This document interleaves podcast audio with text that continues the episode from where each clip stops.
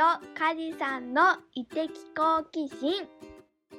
この番組は食や食べるをあらゆる角度から深掘りすることで人生を心豊かにしていこうという番組ですパーソナリティのコンマラボ代表のエスミンとはい、パーソナリティの福岡食べる通信カジです。よろしくお願いします。よろしくお願いしますサラで言えましたね。言えましたね いつもそう冒頭のこのタイトルコールを私はいつもカンペを見てたんですけれどさすがに1年ちょっと ずっと言い続けてたら刷り込まれるという。うん、うん、継続は力なりですね。でもこれを言い続けるって意外と私大事かもと思ったのがこの人生を心豊かにってすごいテーマになってる気がして生きる上で。確かに。なんかそれを意識するにも宣言するって大事って言いますけど言葉に出すって威力があるなと思いました。うん、本当そうですね。うん、よかったよかった。いやでもちょっとね先ほどもちょっと花粉の話をしておりましてですね、今年は花粉が辛いということで、うんえーお聞きのリスナーさんわかると思いますが僕今日若干鼻声でございます。お許しいただきたいなと思います。風邪はひいておりません。花粉症でございまして。で、今日なんですけれども、実は今年、えー年明けからですね、ずっとゲストの方をお呼びしてやってきてまして、えー振り返ってみますと、まずはミソベーションの斉藤さんが来ていただいて、うんそれから関わりうん。の関愛子さん来ていただきまして、その後に、えーいつものエリリン、えっと今回は酸味でしたっけ？うん酸味です。酸味でその後にもアーユルベーダーでエリリンが来ていただきうんで前回は一坪茶園の脇夏子さんと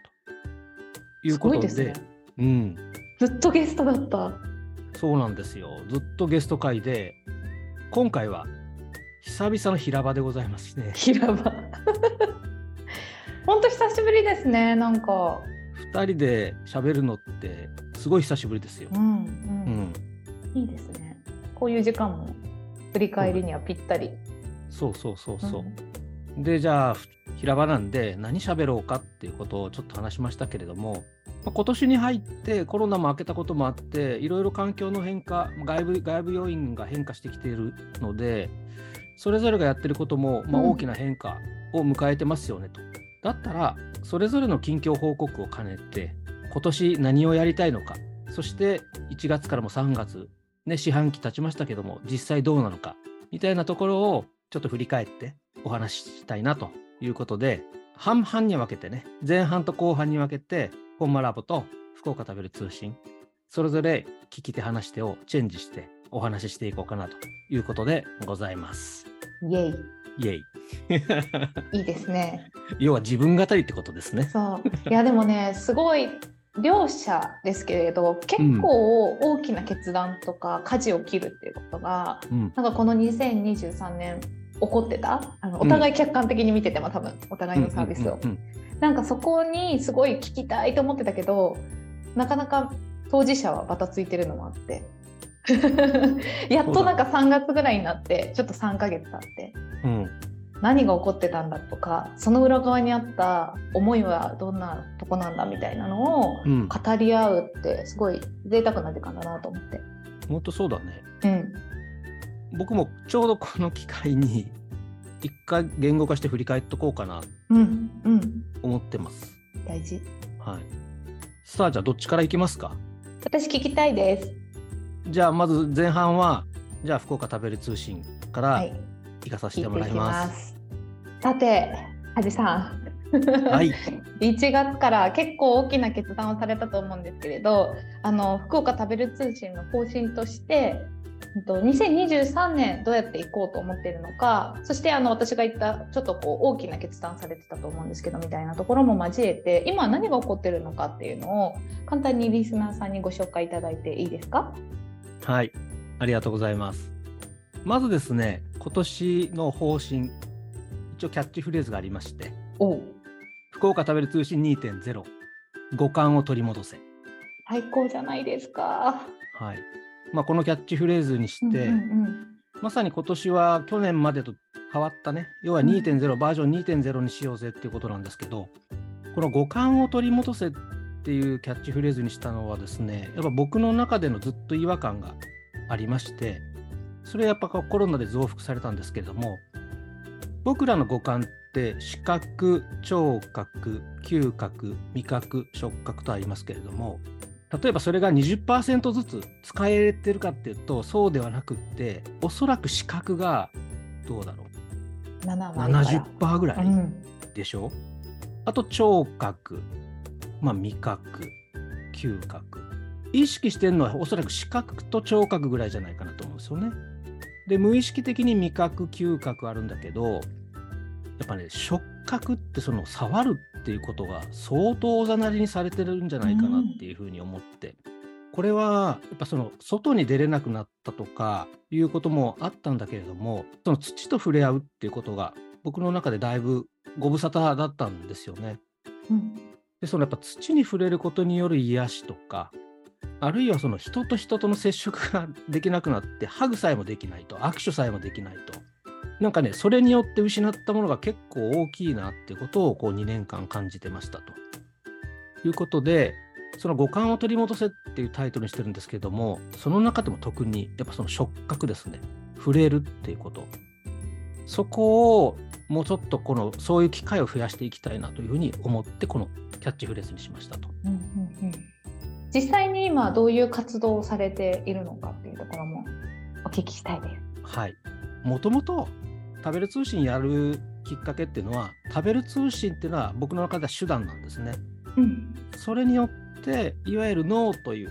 まあ、畑田んぼというフィールドに読者と生産者がこう募ってそこでわちゃわちゃやっているって、うん、そういう場リアルな場を作りたいっていうのが、まあ、最終的な目的というかなんですね。なのですっごく分かりやすく言うと畑耕そうぜとかね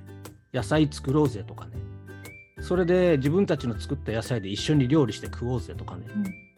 うん、もうそういうのをやりたいんですよね。うん、でそこその場によってどんな化学変化が起きるのかとかそういうリアルな場を作りたいと思っていましたと。でそれはあのコロナがなければおそらく2020年くらいから実際にあのやってたと思うんですけども、まあ、コロナによって2年間できなくってでそれを今年からやっていきます。で早速手手始めにやったのがですね、まあ、工作放棄地を農家さんからお借りして、うん、そこを開墾してそこで作物を作るという福岡食べる通信ファーム通称食べ福ファームっていうのをですね早速あのやり始めておりますと。素晴らしい。でそれが指導したのがいつでしたっけ、うん、えーと、最初の開墾がですね1月の後半にやりました。うん、でこの時はですね本当に耕作放棄地で雑草とか雑木っていうやつかな、うん、それがもうわっさ生えてたのを読者の方56人に集まっていただいて全部手で全部手で除去しましたと。でえここういうなんだろう狩り狩るやつ釜？釜も持ったし、意外とねあの根が浅かったんですよね、うんうん、雑草ってそんなにあの、ね、根深くないのでスポッて抜けるんですよね。手でもう本当スポッと。スポッと抜ける。ただ、量が量だけ、あの、うん、2単っていう2000平方メートルですね。広さがあったので、1人だと心折れるなって思ったんですよ。で、その小坂沖地を借りた農家さんから、ああ、こんなの簡単簡単、トラクター入れればもうすぐ終わるよって言ったんだけど、で、そこで僕のさっき言った、触る機械、これこそまさに触覚を呼び戻す機械だって思って、うん、いや、これは手でやるっつって、農家さんが、はあっつってたけど、いや、人が集まれば多分できるからってことで、5、6人集まっていただいて、実際に手で抜きましたね。4、5時間で終わりました。でも5人いて4、5時間だからなかなかな 労働力ですよね。そうね、本当そうでしたね。でもね、本当にあの参加してくださった方、別にめちゃめちゃそういったアウトドアが得意な方が参加したわけでもなく、うん、初参加ですっていう、こういうフィールドワーク、初参加ですって方もいらっしゃったんですが、みんな喜んでくれて、もちろんその触覚五感だけではなくって、ああいうのってね、目に見えて成果が見えるんですよ。うんうん、もう自分がやったところが綺麗になっていくじゃないですか。この達成感たりはすごいなと。まあ、そういう場をですね、作っていきたいと思って、まずはその工作放棄地を抜根して、で、今はですね、その、えーと、抜根した雑草とか雑木をすき込んでいただいてあの土の中にこれはさすがにですね農家さんにお願いしてトラクターでやりました。で現在はその土作り、えーその不要化させて土の中のいわゆるその生物うん。菌とか、そういったものの多様性をえー育むために今ちょっとね待ってるとこですね。調整してるんですね。そうですそうですそうです、んちなみに行ったんですよ畑に先週。うん。ふかふかすぎて。ええ場所によっては僕のくるぶしぐらいまで。ー、すごい。それ農家さんに聞いたらこれいいよって言われてやばとかっつってカジさんにあげんの？失敗したかな？とかって。あの微生物分解者たちが頑張ってくれてるね。頑張ってくれてるんだと思います。あはい、で、えっとその畑をあ使ってですね今後はお芋と大豆を作ろうと思っていて、うん。うん。でさっき言った2単2000平方メートルですね。それ全部使うんではなくって3分の1を芋3分の1を大豆。そして3分の1をフリースペースにして、うん。そのフリースペースではバーベキューしたりとか場合によってはまあキャンプしてもらってもいいなと思っているし、要はそこで単純に作物を作るってことではなくって僕の中ではですね大人の遊び場にしたいなと思ってるんですよ。うん。作物を作るもうそのプロセスも遊ぶ。で結果的にいいお芋とかいい大豆ができたらいいよねって感じだけどそれでできなかったらできなかったでそれはそれでしょうがないじゃんみたいな。うん。もうそのプロセスが楽しければ全然それでいいんだよっていう。あのそういうスタンスで大人の遊び場を作りたいなと思っております。なんか大人が遊ぶって、あんまりこう言うけどないじゃないですか。カラオケとかさ、その飲み会とかなんかそういう刺激的なものはあるけどあの今梶さんがおっしゃってたみたいに触覚をつ触覚を使うことって子供だったらお砂遊びとか制作とか、うん。めちゃくちゃやってるんですよねうちの子とかも。ああそれは確かにない。そういう意味の遊びうん。身体性を伴う遊びみたいなのって少しずつ増えてはきてるけどそれをなんか食べ服ファームというか食べる通信としてやるっていうのはめちゃくちゃ魅力的だなと思って。うんうんそうなんですね。大体こういう工作放棄地を開墾してうん農業イベントやるってなると、どうしてもやっぱ対象がこお子さんにななりがちなんですね。で、お子さんはね、やっぱ喜びますよ。あのうん無邪気にというか、おそらく本能的にうん喜んでいるんだと思いますが、僕はね、大人こそやった方がいいと思っている。うんで、お子さんがいる大人の方は、そのお子さんの様子を見て、あのマインドチェンジするケースってあるんですけども、まあ、お子さんがいなかったりとかも、あるいはお子さんが大きくなって、そういう機会がない大人の方が僕は今多いと思っているんですよ。うんうんで、そういう人たちにまさに来てほしい。もう一つは、楽しみに加えて、なんかね、やっぱそこで問いを立てて、うんうんその問いを考える場にしたいなとも思ってるんですよ。最高キャンプファイヤーみたいな感じ？火を囲むみたいな感じでそうです、そうです。もうまさにそう。だからその3分の1を空きスペースにしてるのは、フリースペースにしてるのは、まさに焚き火キャンプファイヤーできるようにっていうことも考えてるんですけど、要は緊急性が低いんだけど、重要性が高い問い。うん本当は考えた方がいいんだけど、なかなかタスクが多すぎて考えきれないよね、みたいうな。んそういうのを考える場にしたいんですよね。で、そういうものって、大体環境を変えるとか、あの天地効果っていうんですけども、場所を変えるとか、そういうことによって、こう、あの神経細胞が活性化して、普段使ってない脳みその部分を使って、で、考えることができるような気がしたりするんですよね。例えば、この先どうやって生きていこうかとかね、うん。うん。うん。お金に困らなかったら、今の仕事続ける？うん。みたいな。なんかこう、そういった究極の前提をつけることによって、本当は俺何したいんだっけとか、そういうのをね、言語化する場にしたいんですよね。最高ですねうん。いやそれがねすごい大事なんですよ。こうわ私とか梶さんってあの、割と自由に好きなことやってるように見えるけどけどこんな私たちでもあれ本当は何したいんだっけとかうん。売り上げとか何も考えなくてよかったら本当に提供したいものっていうか社会とどうつながりたいんだっけって私たちでももう結構くすむみたいな時あると思うんですよ。うん。うんなんかそれをある意味自然とか土とか火の力を借りて、解放しやすい環境を作る。しかも食でそれこそもうね胃の胃っていうか食道を取って粘膜がむき出しそう。胃異的なアプローチですよ。うん。なんか正直なんですよね胃腸とかって、うん、なんかストレス感じたら痛くなるじゃないですか本当のなんかあの本当の自分の願いっていうのはこの胃のあたりにあってこれをやっぱ表に出していくこの作業がすごい的好奇心っぽいしうん、食べる通信らしさだなと思って。ねおそらくそういうことって何かきっかけがないとなかなか考えられないじゃん。うんで一人で考えたとしてもなんかこう制限とか前提があるとあやっぱ無理だなとかさなっちゃうんでそういうのを取っ払ってまさに解放されるような空間を作ることによって、まあ、要は自分って何何者なんだっけっていう問いなんですよね。これは僕自身が僕に向けての問いでもあるのでなんかそういったのをこう考えて言語化する場にしたいなと。いいですね。うん。実際にあのそういう会？うん。リトリート、あえっ、とアグリトリート？そう命名してたものは動き出しているんですか？あの動き出しそうですね、まずは要はうん場を作んなきゃいけないねっていうところ、畑見つけなきゃいけないねっていうところが、あっさりクリアできちゃったんで、僕の中では想定よりも速いスピードでできている。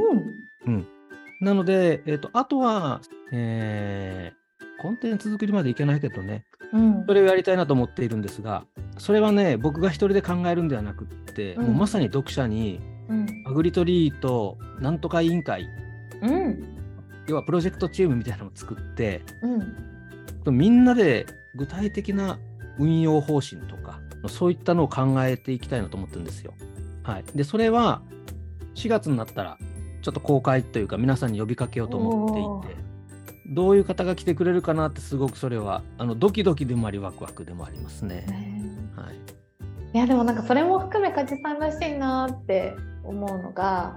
一番多分楽しくてワクワクするところの方針をぐっと固めてから呼ぶんじゃなくてマジでゼロからいくよみたいな、うん、うん。いやもうそれさえももう遊びにしちゃおうって思ってるそう。そうそうねだからその運用だからなんかカチッと決めなきゃいけないみたいなイメージあるけども、いやそうじゃないもうそれさえも遊びだとうんもうそれもプロセスも楽しんでだそのプロセスを楽しむための前提ね例えば心理的安全性担保されてますとかってそういうのはちゃんと抑えていきますけど、うんそれ以外のところに関してはもうとりあえず自由に発散させていこうぜみたいな。でまあ大体6割ぐらい決まったらまずやってみようっつって。うんでやりやりながらそのアップグレードしていけばいいじゃんみたいな、うんまあ、そんな感じなんですよ。あんまり肩肘張ってちゃんとしなきゃとかっていうふうに来なくて全然 OK みたいな。うんうんむしろ面白がれる人の方が大事って感じですね。マジそれ違い。なんかあの能力とかアイディアがあるとかそういうことよりもなんか楽しそうと思って子供心にやってみたいを大事にするみたいな。うん。いや、本当そうですね。本当そう。いや面白いな。いやなんかだから本当に2.0ですね。そうなんですよ。多分全然こうななんて言うんだろうもちろんあの連続性はすごい感じるんだけど、うんうんうん。結構な01っていうか、ああ。うん、たえこれ 5, 5年目に入りました今もう6年目に入りまし6年目か5年終わって6年目に入って、あ5年の下地があるから6年目2.0のこの面白がるみたいなた。いや、本当そう。コンテンツが始まっていって、うん、ベースがあるってやっぱ大事ですよね。いや、本当そうなんですよ。うんもうまさにこれやりたいと思った時にベースとなるのは、まあ一つはやっぱその農地が必要だねってことと、そこに集う仲間が必要だね。それをどうやって作り上げていこうかって悩んでた時に食べる通信に出会って、うんあこれ俺がやりたいことできるっつって。あってことは、うん梶さんの中では食べる通信をやる前からもうここは見据えててそれが何年後かは置いといてもピン止めされてた未来だったってことですね。そうですね。あもうその空間に自分がいたんですよ。そっかそっまさにか。工作放棄地開墾ツアーみたいなことをやった時にいや僕らがそれを企画して都会から全然見知らぬ人が来て、うんで農家さんと一緒にわちゃわちゃやってもうその空間がマジ楽しくってその会社での肩書きとか全然関係ないしむしろ知らないで終わってどんなことしてるんですかって聞いたら結構な会社の社長さんやったとかね あるあるえーみたいなあるあるある。最初はささん付けで始まってるから今更社長とか言えないんだよねうん。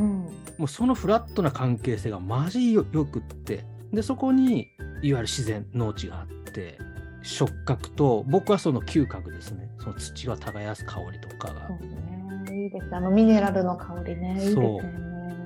まさにそこにピン止めされてましたねいや面白い。